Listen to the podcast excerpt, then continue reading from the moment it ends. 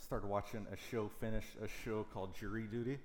Uh, it is essentially the Truman Show in a reality T V series format where everything is fake, even the judge, except for one guy in the jury duty, and he has no clue what's happening. And the judge starts off with, hey, this is my final uh, uh, um, final one. This is it. This is my last, you know, case in court. thirty-one years, my career, boom.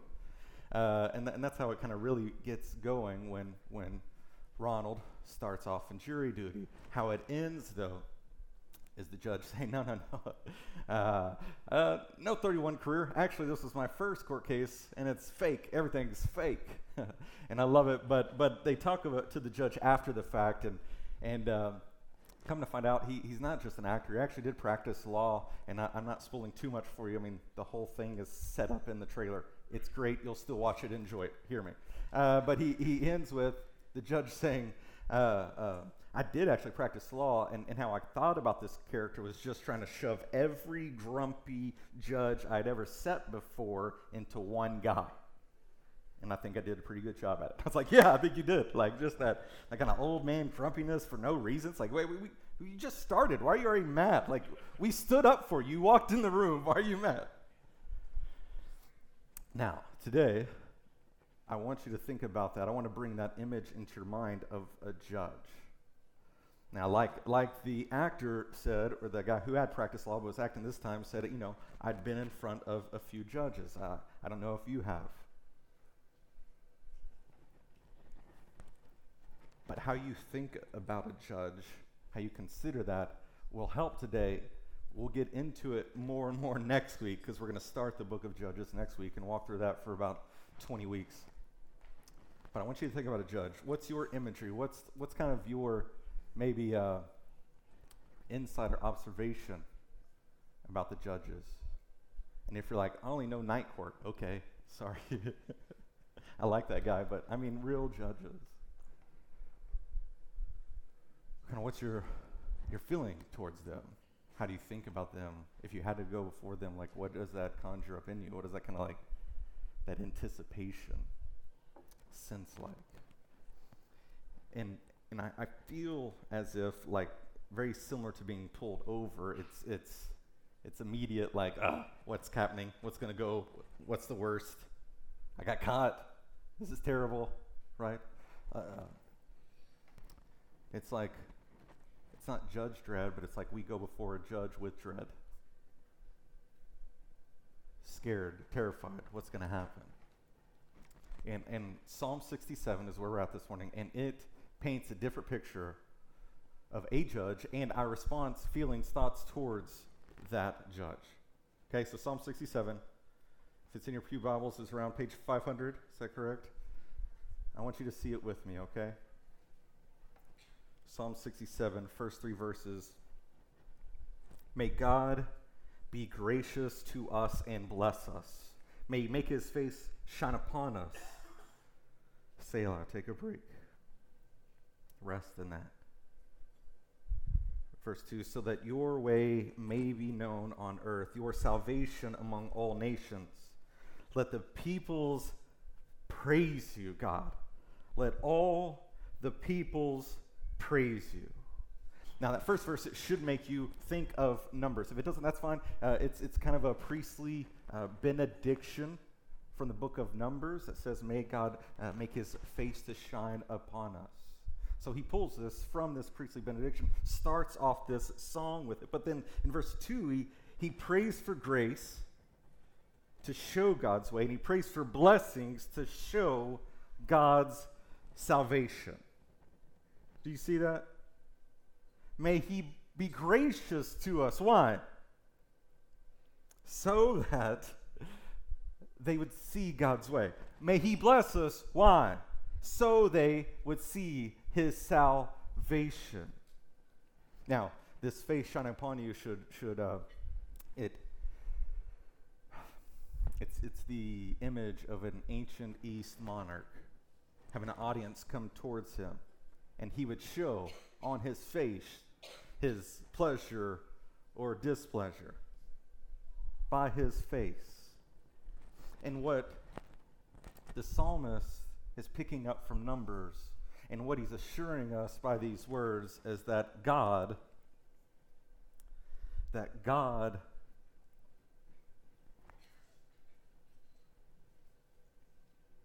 smiles on us.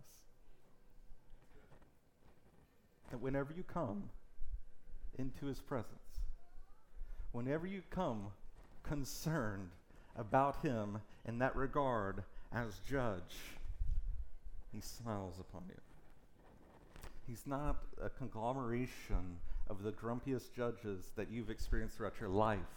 He, just like your dad, is not defined by.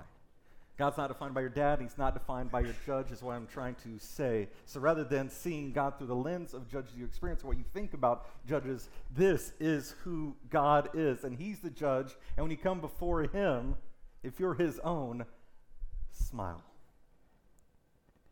A shining face upon you, a glowing, radiant, joyful, delightful expression in you on his face. So, let all the peoples praise you. Now, some translations, you, yours may say people, but this isn't an exhortation to get all the people in the room to sing, you know? It's like, hey, let's sing. All right? Uh, that was like four of you. Now, everybody, come on, you know? That's the only translation. He's like, hey, there's only some of us singing. It's like, no, he's not saying let all people here sing. He's saying let all the peoples. Let all the peoples. So don't don't miss the theme of the song. Great songs are connected to stories or to something bigger than themselves. Great songs tell a story that's bigger than themselves or connects to a story that's bigger than the person himself. And this song is the hope of the covenant of Abraham. How can we start off with asking, even praying for God to bless, to shine his face on us, to grace us, is because we are his people and he is our God. That's the hope here. And if you're like, how do you see that? Th- this is exactly what God did to Abraham. What this song, and it is a song, what this song is getting us to sing about, to recall, and to remember is that God promised to bless Abraham so that Abraham would be a blessing to the nations. And you got to see this because some of our songs are, God bless me, God bless me, God bless me, so that I get blank. Whatever your blank is. God bless me with money so I can get more gadgets. God bless me with influence so I can get better title. God bless me with uh, uh, those relationships or that new insight so I can get that new promotion. God bless me, God bless me, God bless me, for me, for me, for me, for me. And this song is saying, hey, your, your song is off tune. It needs to be changed. This blessing should not terminate on yourself, should not end on yourself, but when you pray for God to bless you, to shine his face on you, it's so that it moves also towards others. Yeah. That it moves towards all peoples, that it moves towards the nations. God blesses you because he loves you, but his blessings are never intended to stop on you. He blesses you and blesses others through you. This is a call to the nations to be glad in God, that they see and celebrate his glory, that they see and celebrate his goodness, his salvation. Verse four, let the nations rejoice and shout for joy. For you judge the peoples with fairness and lead the nations on earth.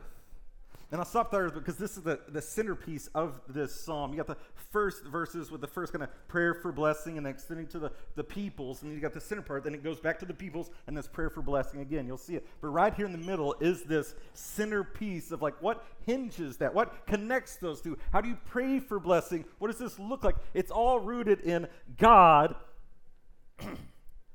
God judges the people with fairness, and God leads the nations.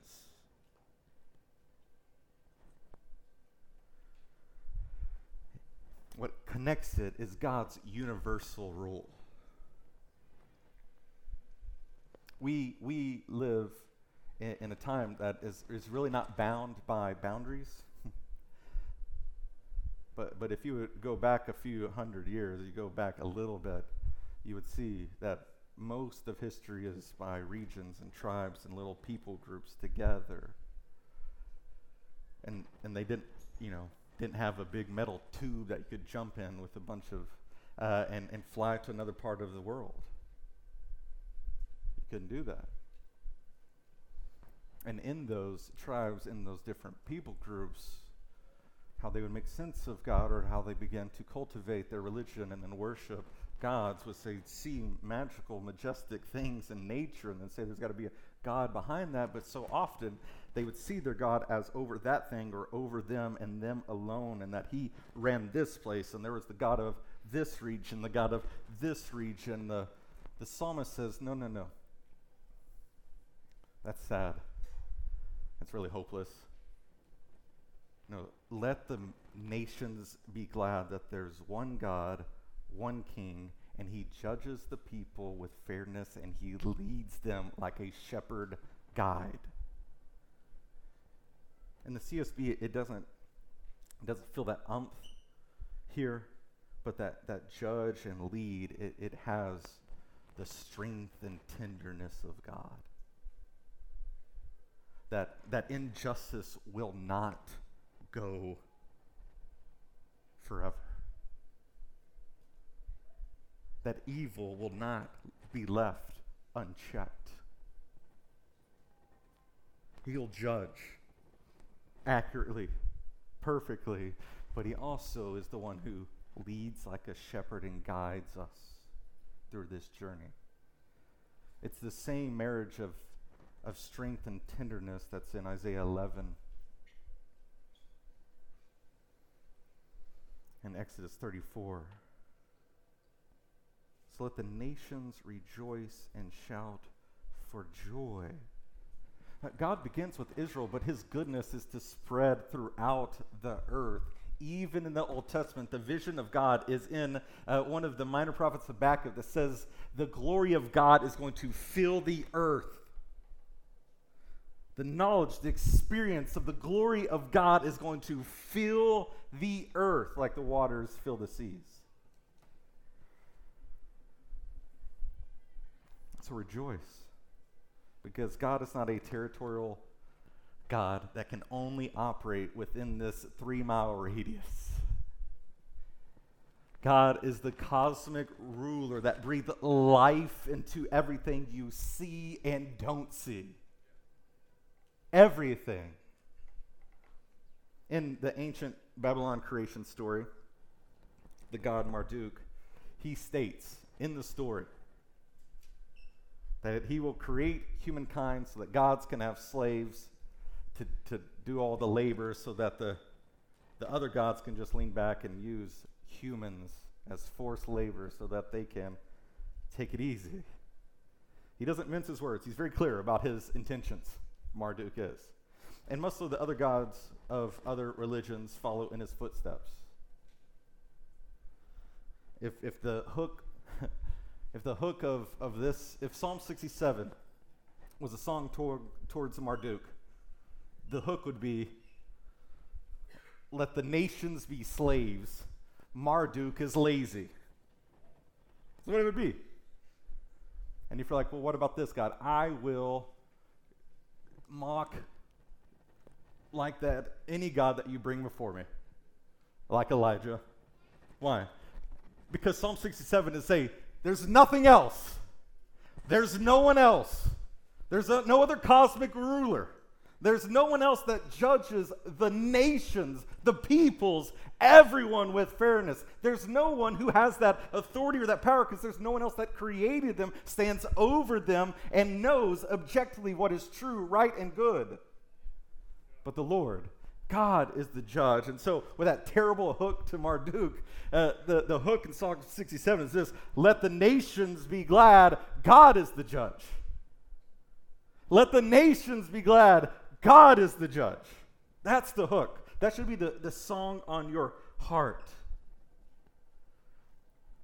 our, our missionary family in Central Asia who's uh, back for a few months and actually here this morning.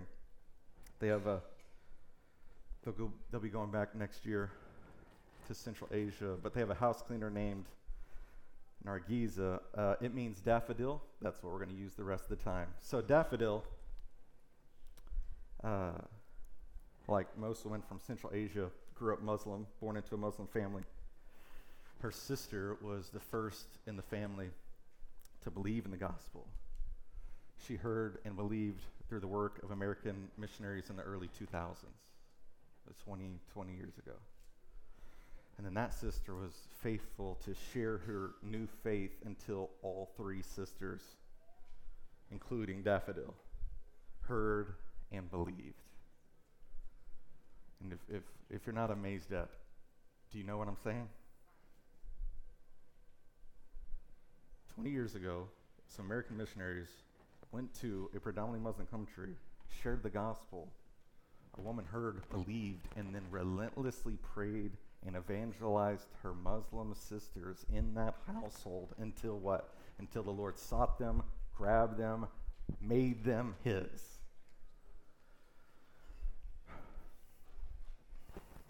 But at this point in her life, Daffodil was in her twenties, married to a man who was strongly opposed to her new faith. And so over the past nearly twenty years, he's been cruel, sometimes violent. On at least one occasion, locked her out of their home so that she sent, spent several nights on the streets. But I asked them for a story, and they told me this because of this. Today, Daffodil's still walking with Jesus. Amen. She's still married to this man, still living with him, remains respectful towards him, having chosen to forgive him, give him again and again. Still walking with Jesus, even though she's not able to attend any kind of church or fellowship group because he will not allow it. But she finds other ways to have fellowship, other ways to be fed from the word. She earns a living by cleaning houses of many of the different believing clients in that city, which is few. But as she goes about her daily work, she can often be heard listening to the Bible or singing worship music in the local language. Let the nations be glad. Amen. God is the judge. There's hope. Justice will be meted out. Hard circumstances, cruelty won't crush the joy of the Lord in you. Do you hear this? twenty years. This gal's been walking with Jesus with so much objection, pushback, cruelty.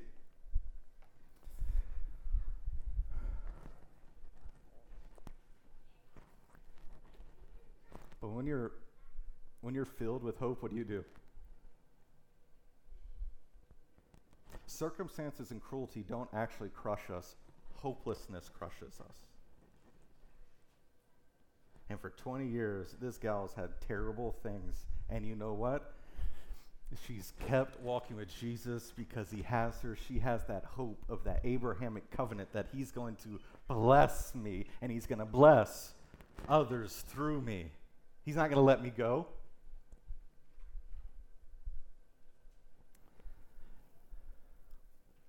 Let the peoples praise you, God, verse five says. Let all the peoples praise you. The earth has produced its harvest. God, our God, blesses us. God will bless us. And all the ends of the earth will fear him. So this is all people groups. All nations praise you. All. And the peoples and nations will fear God. In verse one, in verse four, in verse seven, those all reiterate the hope of God's universal rule.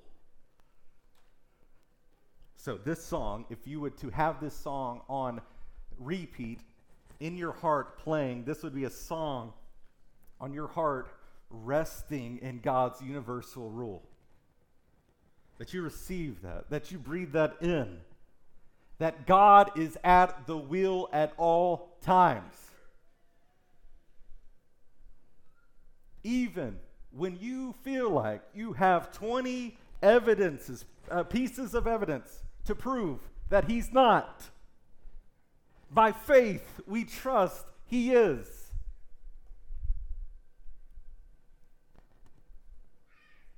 Song on your heart resting in God's universal rule. Now, if you maybe are hopeless, maybe not a Christian, in the room I know that some of the stuff in the Bible is hard to get your mind around. And you may be skeptical of the church, the Bible, or Jesus' claims, or our claims to be genuine. You may doubt that. We get that. And like I said, we believe we're a place that you can be honest about your doubts and unbelief, and we'll come alongside you and try to help you wrestle through your questions. But what we are against, I told you what we were for earlier, what we are against is hopelessness. The, the gal in Central Asia has endured by the grace of God. Why? Because she has hope. You're not alone. Death is not the end. Even if you hate yourself, someone loves you. There is hope. But, but can I be lovingly blunt with you? Your skepticism or difference or apathy on who Jesus is, is a form of passing judgment on Jesus. It's, it's you setting up yourself as the drunk driver yelling at the cop. And the wild part of your judgment of Jesus is that it doesn't accomplish anything at all. Do you hear me? I'm not trying to belittle you. I'm trying to be honest with you. Your judgment of Jesus does nothing to him. It doesn't affect his status. It doesn't affect his credibility.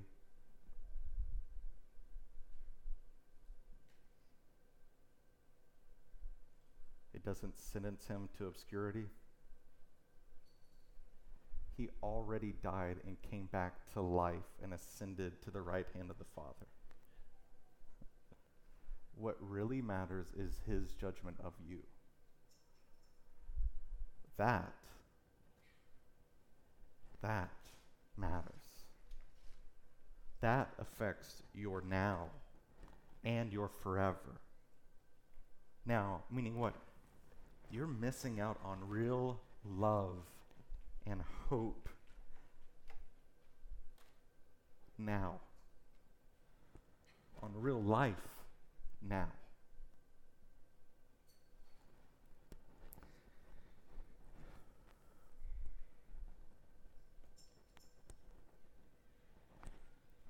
And to be honest, that judgment is it. The Bible is frank when it says it's appointed for man once to live and to die and to see the judgment.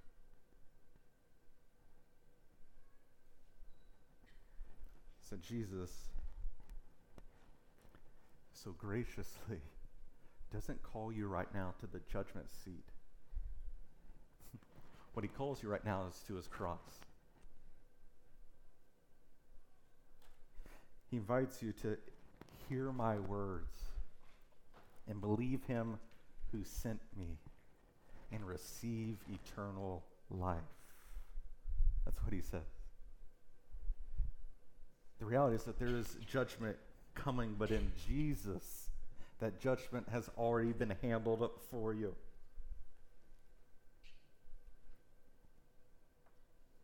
So a song on your heart, resting in the universal rule of God. But really, as soon as you hit that theme, it pushes us outward, outward towards others. Because really, it's a, it's a, A, a song of universal, a song of, of hope in God's universal rule that just pushes us as a song for mission. Like if this gets in your heart, kind of pumping, you're like in that tune, you know what's going to do? It's going to move to someone else. When, when you're in that tune of this is a fathered world and he's here and he sees everything and I can trust him to execute justice on his terms, on his time. Then let the nations be glad. Let's rejoice.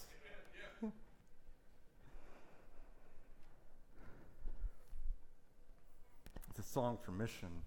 Jesus commissioned us, his disciples, to go and make disciples of all nations. If you are a Christian, then you are a sent one for the nations, for the peoples. You're a sent one. You're a herald. It's your identity. We, we spend a lot of time fighting to find our identity in Jesus and not in other things. When we believe we're ashamed or dirty or less than or not lovable, we fight to turn from that and believe the truth. No, in Jesus we're righteous, we're clean, we're made new. We're not condemned, we're loved. But can we also fight that fake identity of we're not sent ones and fight to believe the truth that we have been sent by Jesus? To not drift into an identity of comfortability and no purpose, but the truth that we're loved and sent, sent as heralds, sent for your neighbor's joy, sent for your coworker's joy, sent for your kids' joy. That's what you've been sent for.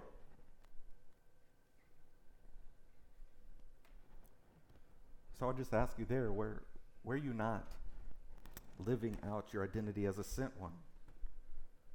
Has the good news of Jesus just become dull and powerless to you? And so why share with anyone if you're apathetic to it yourself? If it's not good news to you, why would you tell anyone else? Or maybe you've so individualized and compartmentalized your faith that you've kind of gone with the flow where everything is so privatized that, nah, we don't speak about that. Not here. We don't talk about those things here. One way to consider being sent is your posture. Is your posture. When I'm at a classy wedding ceremony and reception, be honest, I'm a little more stiff, a little more formal. Not a not a ton of jokes and wild gesturing, you know. This is this is me at barbecue and grills. You know, if I come over to your house, you invite me, this is what I look like. A lot of jokes and this, okay? But at a reception, at a wedding, you know, class it up a bit, you know, like Joe Dirt. That's that's a little bit of what I am. I'm a little Joe Dirt. That's what it is. I'm sorry. Should have thought about my posture now. I'm usually uh, laid back, telling stories, laughing, doing wild hound motions if I'm in your backyard and something's on the grill. Our postures typically do match our environments. So sentness is like your posture. You're you're in a culture that doesn't know Jesus, so you're for them, postured towards them. Posture of caring and knowing and entering in with people, desiring for people to meet Jesus. Not a posture of apathy or hatred or indifference or distance, but a posture that moves towards, where you sacrifice time and you build relationships.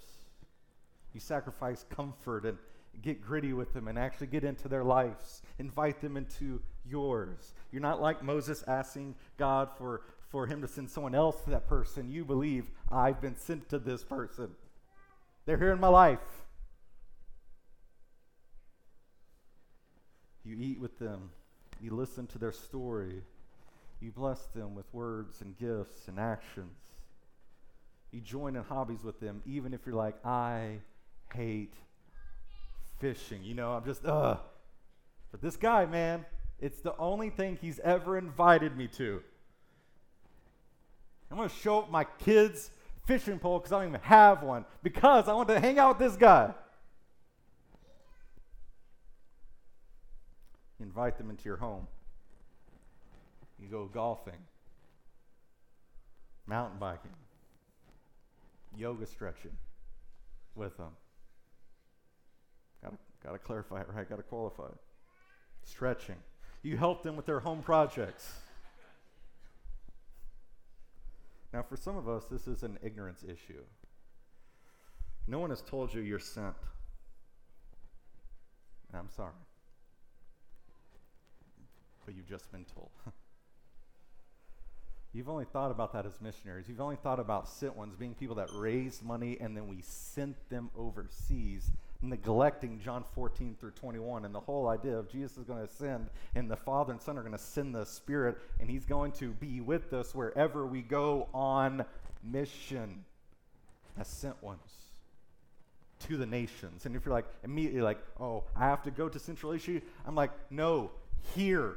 I, I don't know where we always we always try to uh, selfishly interpret everything about us. Acts one is us. We're, this is our Jerusalem, and this is our Judea. And this, we are the ends of the earth. It started there, and it's all the way here. Now, can you go back there? Can you go this way? Yes, but don't miss where you are. You're here, sent here by Jesus with the Spirit. Amen. Let the nations be glad. God is the judge. So some of it is ignorance. It could be. But some of us, this is a repentance issue.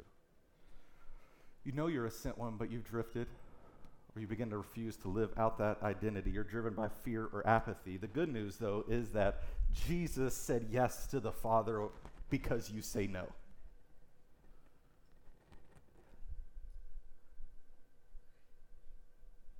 Everywhere you've said no to the Father, Jesus said yes.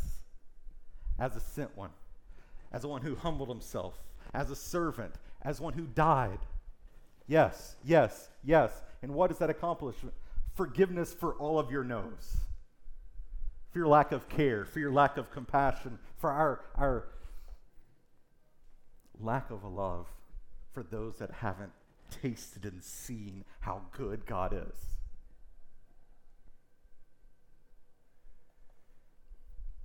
So I invite you to repent and enjoy His grace of forgiveness, and may His grace empower you to tell others about Him.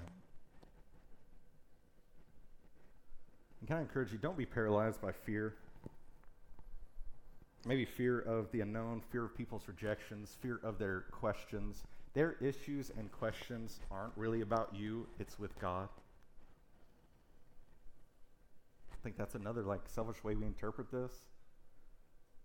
Oh, who am I if someone rejects me? Really? This is about you?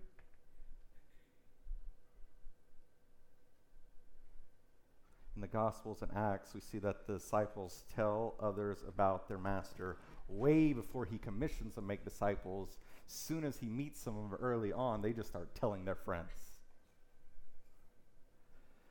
I mean, this is what we are to say. Come and check Jesus out. And I'm not saying invite your friends to church. You can. I love it. Great. But that, that's not what I am saying right now. What I am saying is come and check Jesus out. Take them to Jesus. Really, their issue with you is not Jesus. With, it's not with you. It's with Jesus. So take them to Jesus.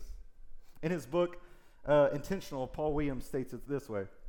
The good news is about Jesus Christ. The gospel is about Jesus Christ. And so in every evangelistic conversation, we should try and take people to Jesus. He's the one we want to talk about. He is the one person that everyone needs to know about. He is the way we know God, the way we come to God, and the one in whom we can have life. So whenever we're asked the question about what we believe, whatever the question, we do well to ask ourselves, what did Jesus say on this issue? Or, how can I answer this question from the life or lips of Jesus?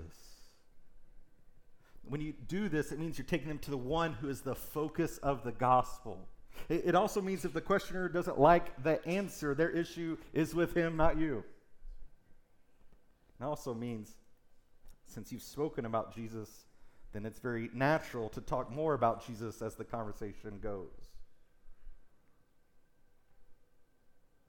Continuing to point our friends, all peoples to Jesus is what we want to do. I, I want to answer the question they put before me. But it's even better if we can take the initiative in a conversation and help our friend understand the gospel, the good news of Jesus' death for sins and his resurrection as Lord.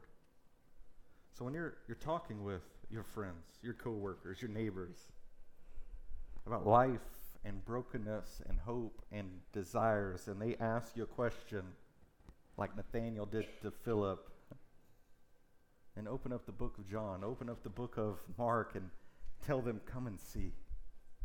Come and see. From the lips of Jesus, what he say? From the life of Jesus, what does it say?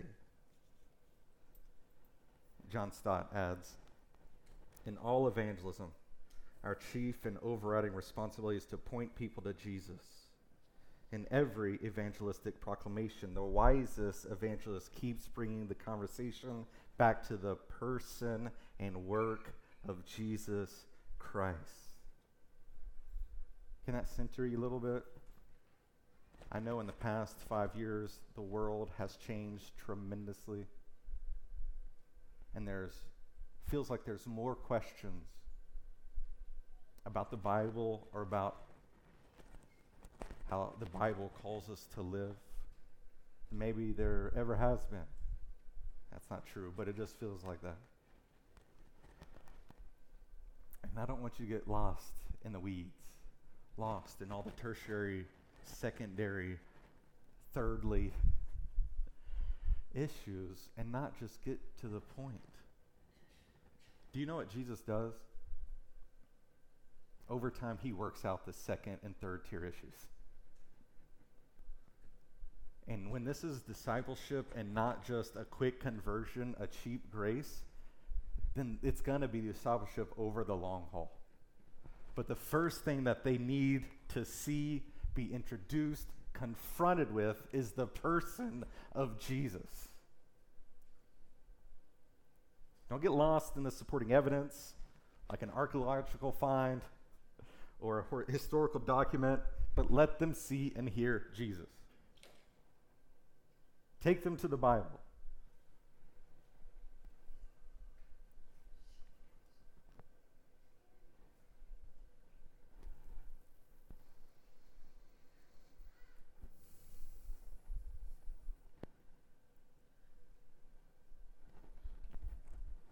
So let me get very specific. Here's the takeaway, okay? If it's the universal rule of God that we celebrate, there's our hope, then that hope pushes us, launches us to the nations with a song on the heart that says we want them to be glad. They may be happy in some things, they may celebrate some things, but we want them to experience gladness, joy, deep in their soul that burns now and forever. So here's the takeaway. You can't reach everyone, but you can reach one more.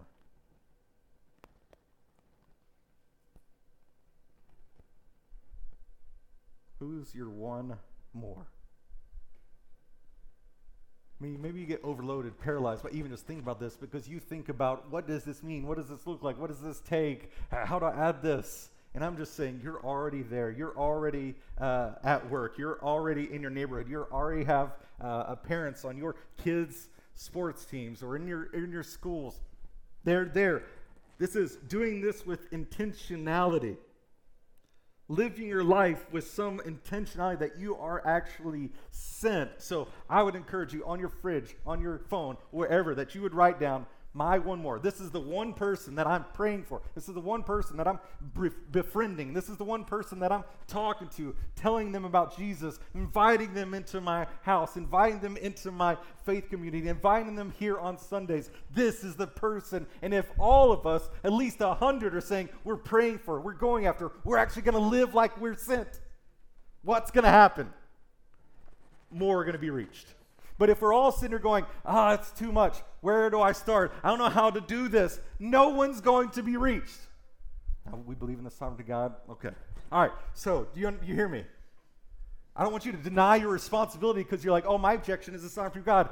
He sovereignly invited you into his work so that more people might meet Jesus. You're sent. So who's your one? Who's your one more? The early church didn't blow up by massive evangelistic services. You see one. It blew up by regular disciples telling one more person about Jesus.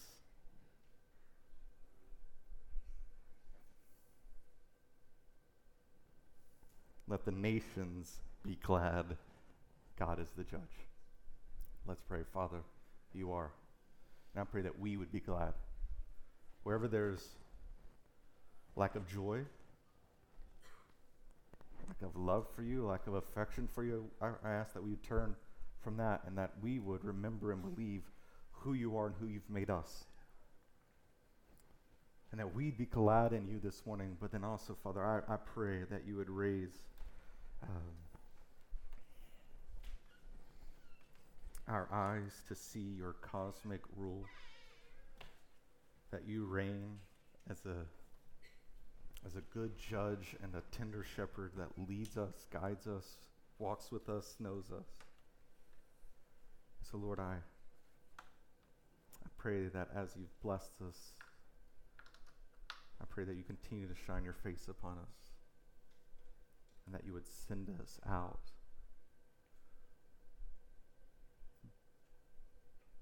with Jesus on our lips, with good news on our lips, with hope on our lips. In Christ's name, amen. As we respond, that's what I'm asking you to.